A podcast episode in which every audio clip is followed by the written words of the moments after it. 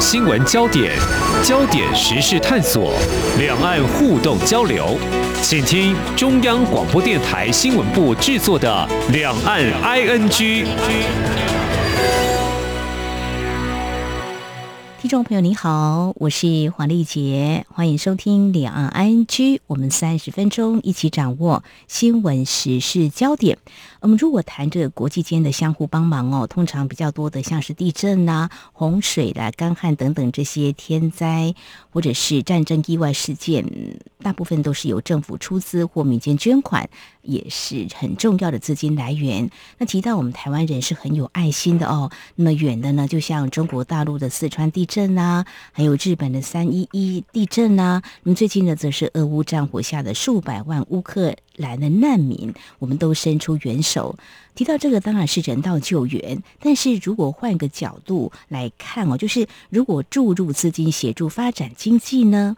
好，这之前 G7，也就是美国、加拿大、德国、英国、法国、意大利还有日本这七个国家要资助发展中国家的基础建设需求，这是不是就很像台湾在一些邦交国所从事的？诶，不是只给钱哦，也就是不是给鱼啦，而是给钓竿，类似像这样的概念吗？我们在今天特别邀请专研国际金融经济相关产业，在陈继胜资政基金会担任顾问的叶基仁老师来谈谈这个议题，探讨 G7 这个全球基建的钱要从哪里来呢？这个 G7 其实已经有些初步的想法了，也有想要投资的标的跟项目。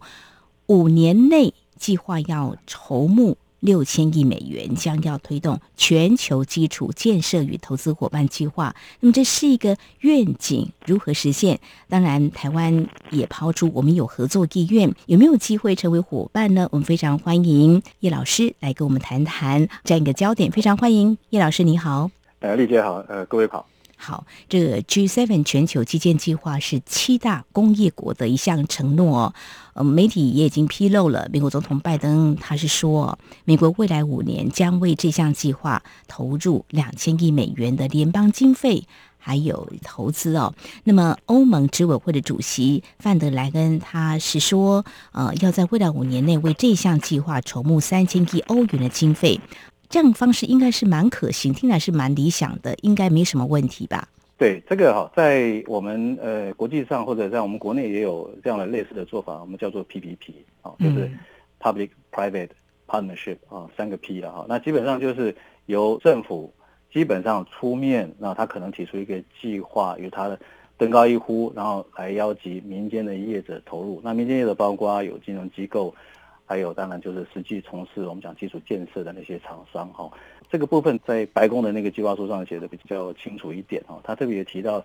几个可能性，就是从资金的来源上哈，它有第一个是从美国国内哈，刚刚丽姐有提到大概两千多亿，那这一块它并没有讲说从哪里来。事实上，我们看到它有一些呃，比如说有发展金融公司。那有美国国家的这个国际开发署，有进出口银行，哦，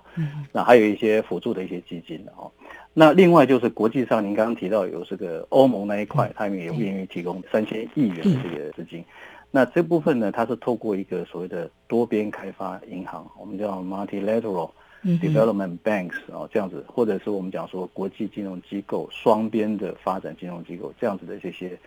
呃，可能性哈，譬如说我们讲说，在多边来讲的话，我们有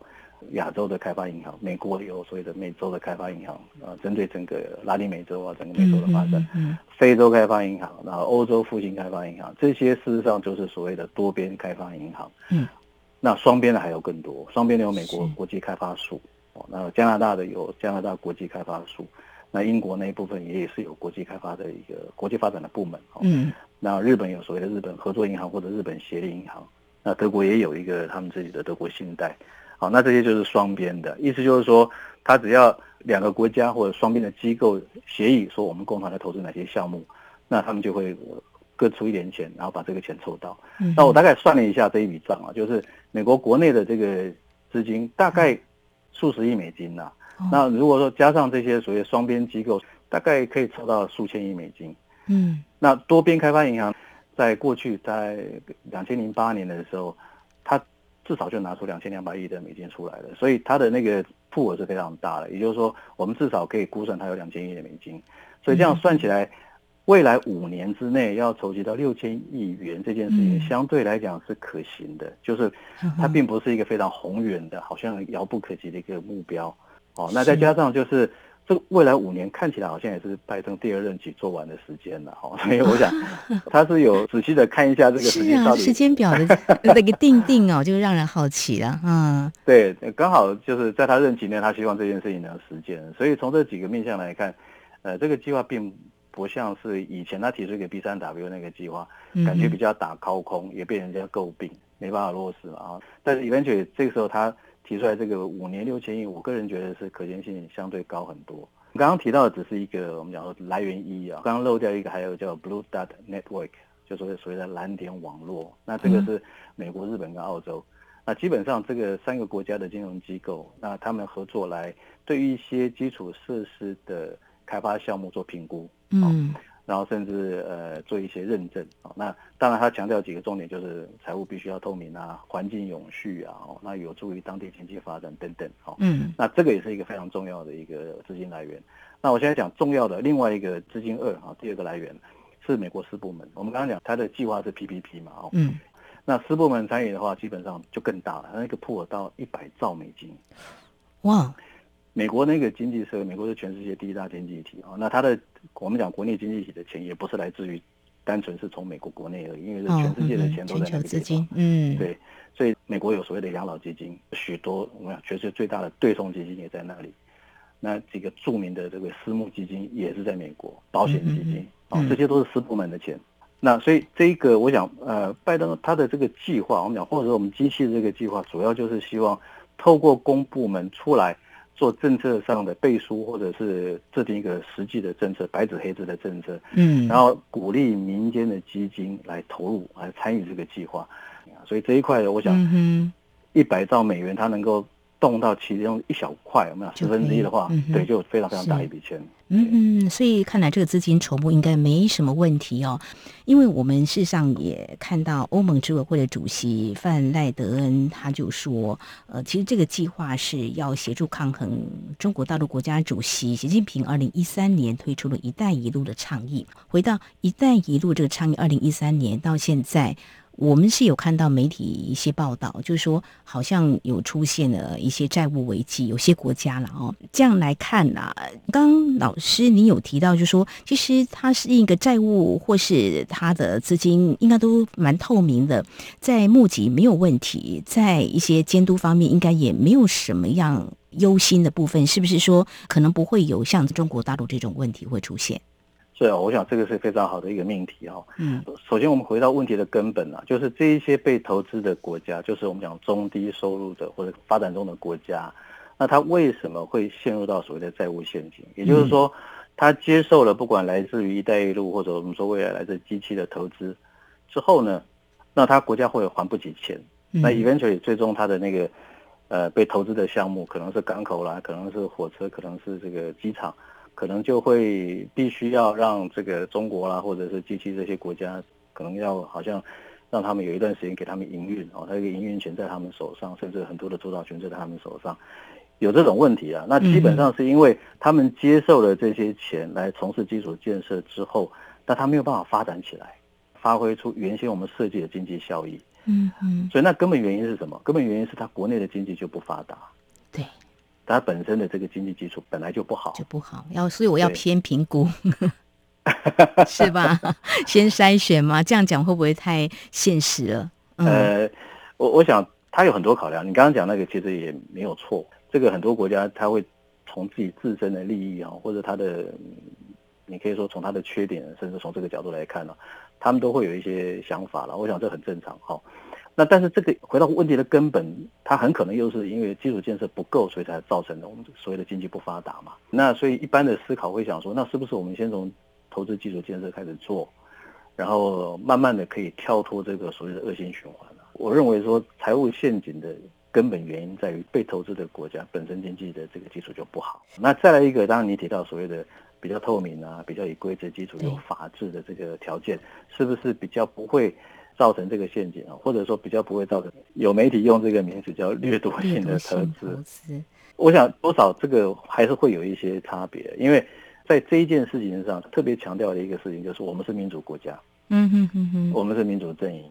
那我们财务是透明的，好，那我们是以规则为基础的。当然很明显，他就是要对比另外一个对象嘛，他们竞争的对象。它是不透明的，它是比较专制的，好，那它的规则也不是很清楚的。这个对于被投资的国家，他会去思考了，究竟哪一个呃资金来源对他来讲，他比较想要接受，因为这两个资金的来源，比如 G7 的资金来源跟一带一路的资金来源是没有互相排斥，哦，就是开发中国家他可以选择，我现在是接受一带一路的资金，还是我接受机器的这个基建的这个投资。所以，美国或者 g 区现在提出的这个多一个选项，让开发中国家可以做选择。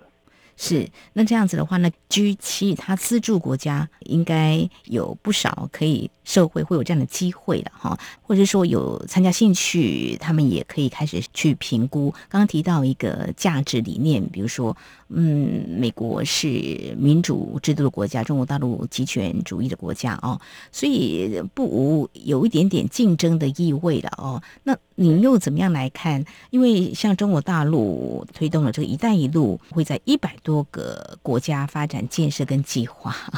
以欧美包括亚洲的日本，他们的思维，呃，要推动这样的一个大工程，我觉得他们的思维是不是会不太一样？协助某些他们认为他们需要也可以有同样共识的国家呢？对这个题目也非常的 大哈，也非常的关键。不好答。那我从几个角度来看哈，首先呢，确实这个 G7 的这个计划，事实上提出来的时候，就是为了对抗“一带一路”。美国白宫的网站上，它白纸黑字写的很清楚。所以，民主理念、价值，那这个东西对于开发中国家值不值钱，或者说我它卖得出去卖不出去了哈。那对于一些共产国家，我们讲说很知名的亚洲的一些，譬如说辽国啊。呃，还有一些我想越缅辽这些国家，恐怕都不太卖得出去，甚至越南都不太卖得出去。虽然越南我们不太看它是共产国家，嗯，因为它的意识形态上有很大的改变，但是这些国家基本上还是比较接近一党专制嘛，哦，所以你的这种民主理念是不是能推得开？是不是因为这个民主理念就可以让别人愿意多接受你的这个投资？我想这个还有待观察了哦。嗯，但是确实我们看到呃，美国的很多。动作包括我们前一段时间看到他提了一个 IPEF 印太战略，是，接着现在又提一个 PGII，就是这个全球基建好这样的一个计划。那我们可以说印太战略哦，它基本上是美国把欧盟主要国家拉入到美国的印太战略里面来，当做它的同盟国家。那某种程度上，它就是要对抗中国的一带一路，或者说在亚洲地区有一个 RCEP、RCEP。呃，这个我的个人的看法，然后提供参考。第一个就是。其实，“一带一路”它不是多边的概念，它是一个我们在国际政治经济学上，我们谈说它是一个 hub and spoke，一个浮轴跟核心的概念。一个脚踏车的车轮中间有一个轴心，是有一个轮轴。那轮轴跟旁边的这个，我们讲它的边缘国家哈，我们从中间这个核心往这个脚踏车轮。拉很多铁丝出去，每一个铁丝的端点是一个单独的国家。这个轴的核心国家跟每一个这个我们讲边缘国家之间有直接的双边关系。中国同一个时间在喊说 WTO，它有拥护 WTO 的多边组织、多边架构。那多边跟这种所谓的浮轴的概念是完全不一样的哦。多边是说，任何一个国家加入这个多边组织，它同一个时间跟所有国家都完成双边的协谈的。在这个体系里面，我们享受跟其他国家一模一样的待遇。但是我们刚刚讲那个福州系统是没有哦，比如说我们跟核心国家是有双边的关系，但是边缘国家彼此之间是没有 FTA，彼此之间是没有双边的联系的。嗯哼，那这样子的这个福州的这种系统，对于核心国家是最有好处的。嗯，因为它的贸易成本是最低。是，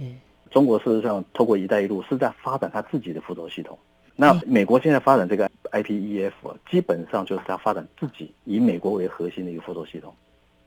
在印太地区跟中国做对抗，那这样子是不是中美他们的概念是一样的？由美国或由中国为中心，这样辅助出去？对，美国的战略的这个思维，事实上已经在川普时代就已经开始改变了。川普就不断的批评 WTO，嗯，好，对美国不公平，然后事实上独后某些国家。再来一个就是他一开始他一上任马上退出了我们所熟悉的 APEC。那他推出这个 APEC 之后呢，所以中国就变成领导者，很快他 RCEP 就签成了嘛。嗯嗯嗯。所以日本要旁边再自搞一个所谓的 CPTPP，TPP 搞不成变 CPTPP 嘛？这个为什么会有这样的转折？就是在川普时代就发现到说，其实中国是嘴巴讲一套，那实际上做两套啦。嘴巴讲说拥护多边，事实上自己在搞这个辅走系统，战略上是这样。那美国讲那不行啊，那这样我们弄一个我们自己的印台出来。拜登总统上任之后，态度跟做法也相当的积极嘛，就一块一块拼起来嘛，力量一一直拉进来嘛。大家可能也会问，那未来这些国家他们到底会有什么样的选择？要选边吗？嗯，对，所以这个我们刚刚提到，就是说我们现在看到印太地区有一个印太战略，加上这样新的全球基建计划。它也在印太发生，虽然它不以印太为主要的这个范围了，它范围是全世界的哈，但是印太还是很重要一块哈。那于是我们发现到，就现在在印太地区，我们所存在的这个地方是民主对抗专制嘛哈。那 G7 是全球前七大的这个民主的经济体，是联手来对抗全球第二大经济体嘛。当然包括这个背后有什么俄罗斯啊、北韩、辽国、古巴这些共产国家哈，当然是包括在内。这是一个。制度跟价值的一个竞争，虽然说慢慢它衍生到这个所谓军事啊、科技、商业啊、贸易、投资这些是供应链啊，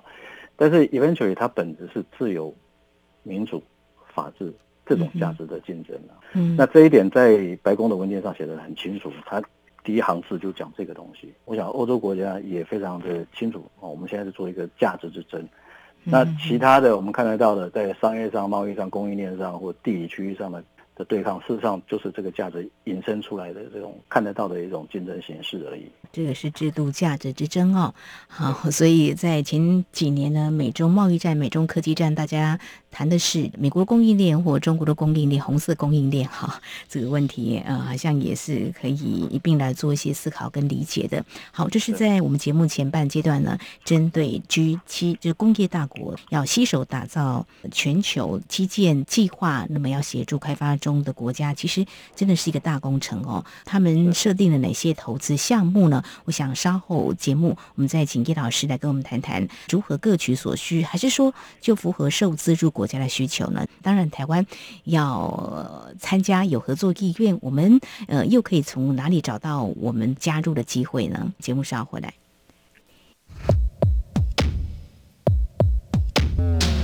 今天的新闻就是明天的历史，探索两岸间的焦点时事，尽在《两岸 ING》节目。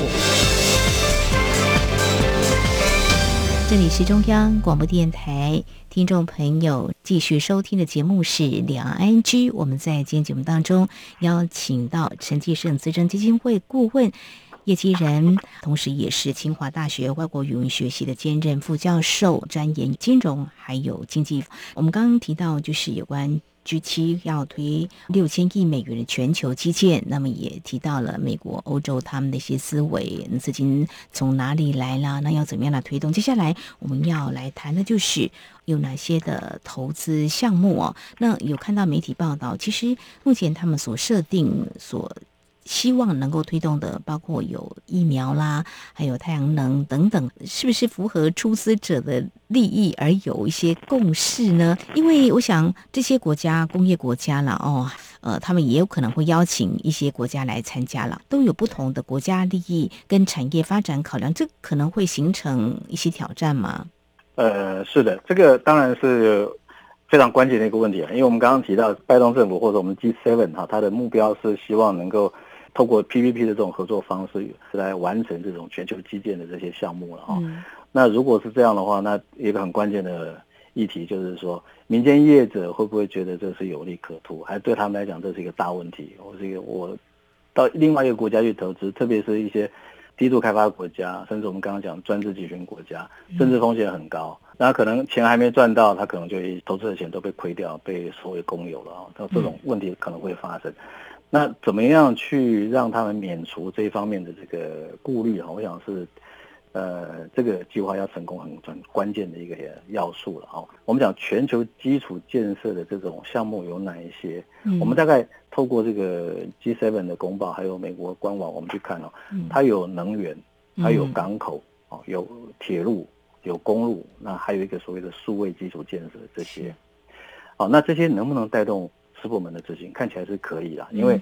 这一些我们来看，能源啊、港口、铁路、公路，在大多数国家，民主国家也是，它都是独占产业嘛。嗯，哦，那独占产业的话，就很容易产生比较多的独占租了哈，比较多的独占利润出来了哈。嗯所以它获利基本上不会有太大的问题，纯粹就是说从商业角度来看，从这个产业结构来看，它是不会有问题的。那唯一私部门会担心的就是我们刚刚提到政治风险，还有其他的呃不透明的、啊、我们合约的风险这些，然后怎么样去把这部分风险稍微做一点平衡？啊？我想有一个比较好的一个做法，就是透过这种政府跟政府之间呢签订一个协议，然后我们嗯透过 PPP 的方法，那 PPP 事实上就是民间会来监督政府嘛，然后由两边的民间业者来做这种实际项目的操作跟投资，那政府在相当程度上只是做政策背书，好，那用这种方式，那有没有可能让这个民间的资金愿意投入啊？民间的人才、技术啊、创意这些，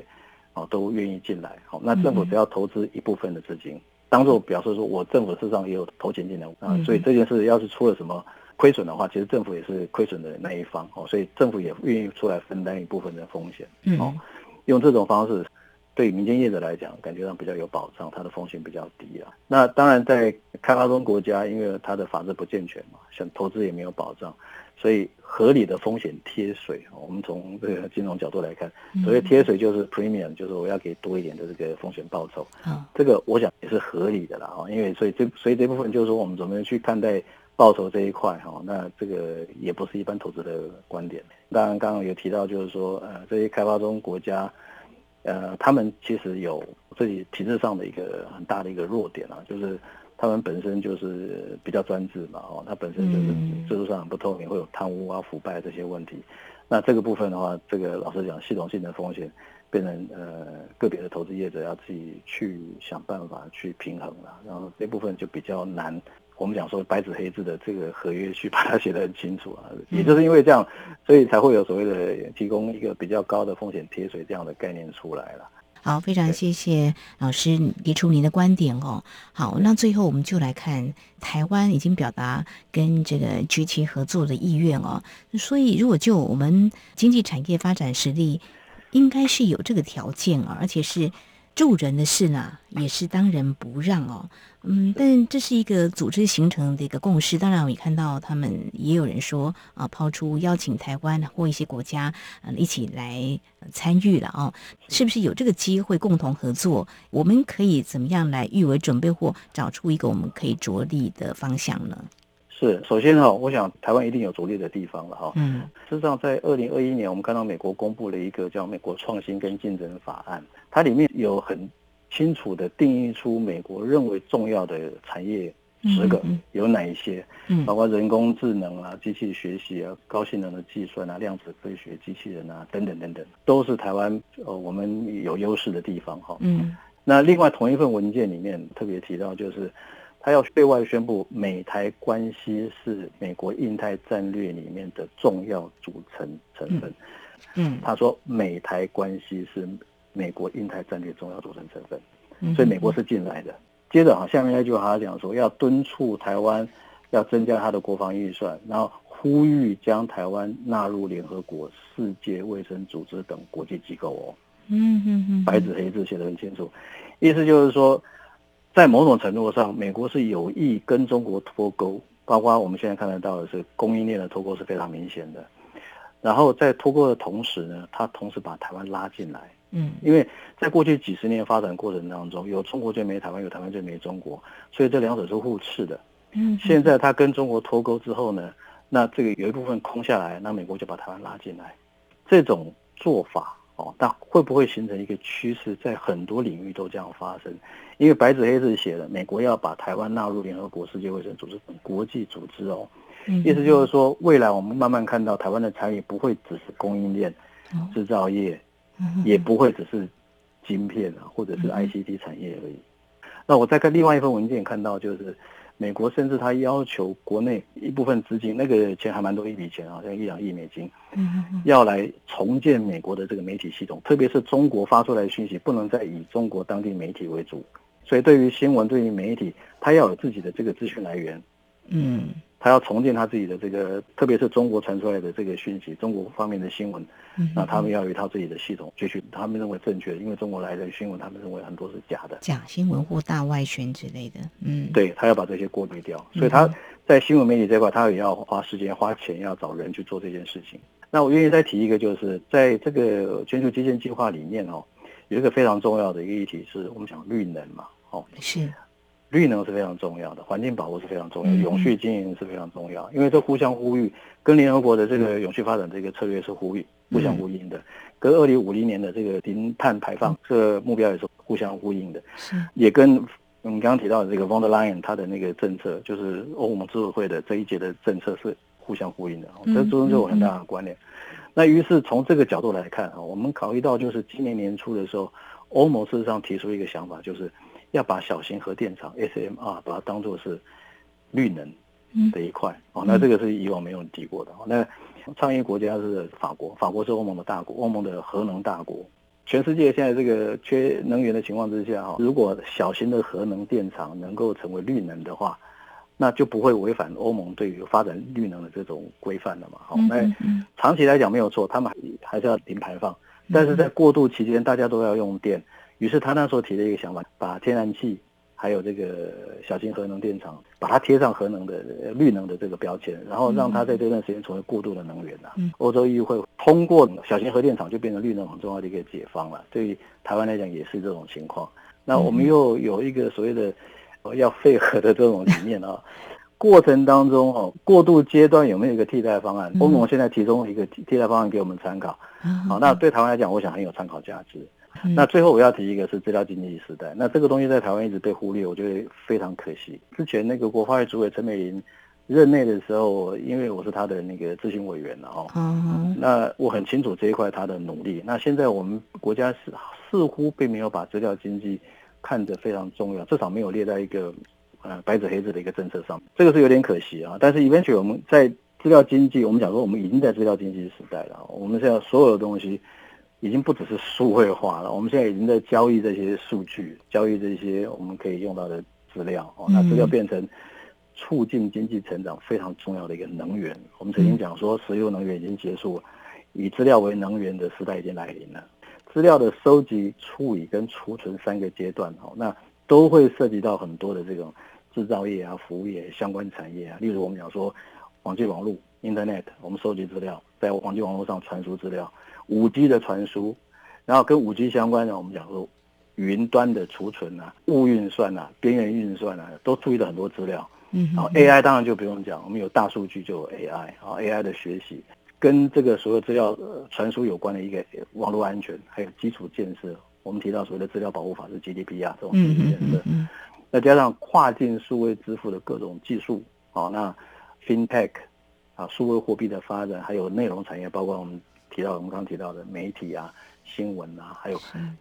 处理这一些资讯的平台，这个平台经济啊，那这些通通都是跟台湾有关，跟资料经济有关，那个台湾的产业有关。那也是在这个我们讲 G7 的这个呃最新的基础建设工程里面，因为它有一项就讲就是数位基础建设嘛。嗯。那所以这一块呢，台湾一直没有一个明确的政策出来，我觉得是非常可惜的。好，那借这个节目也呼吁一下。政府来思考这方面的问题，对。挺好的，非常谢谢傅教授您的建议啊！哈，我们的资料经济这个或许是一个起步的机会哈，我们希望能够预为准备啊。我想这是趁这个 G 七全球基建计划正要推动，因为包括德国外界呢都希望是不是能够纳入像台湾呐，或是韩国、澳洲、纽西兰等等都来加入。我想我们是有机会的，我们也希望能够把握住机会来参与这样的一个计划哦。好，非常。非常谢谢清华大学外国语文学系兼任副教授陈继胜资政基金会顾问业绩人，今天非常专业的观察解析还有建议，非常谢谢老师，谢谢您，谢谢谢谢玉洁，谢谢。好，以上就是今天两岸安居节目，非常感谢听众朋友您的收听，黄丽杰祝福您，我们下次同时间空中再会。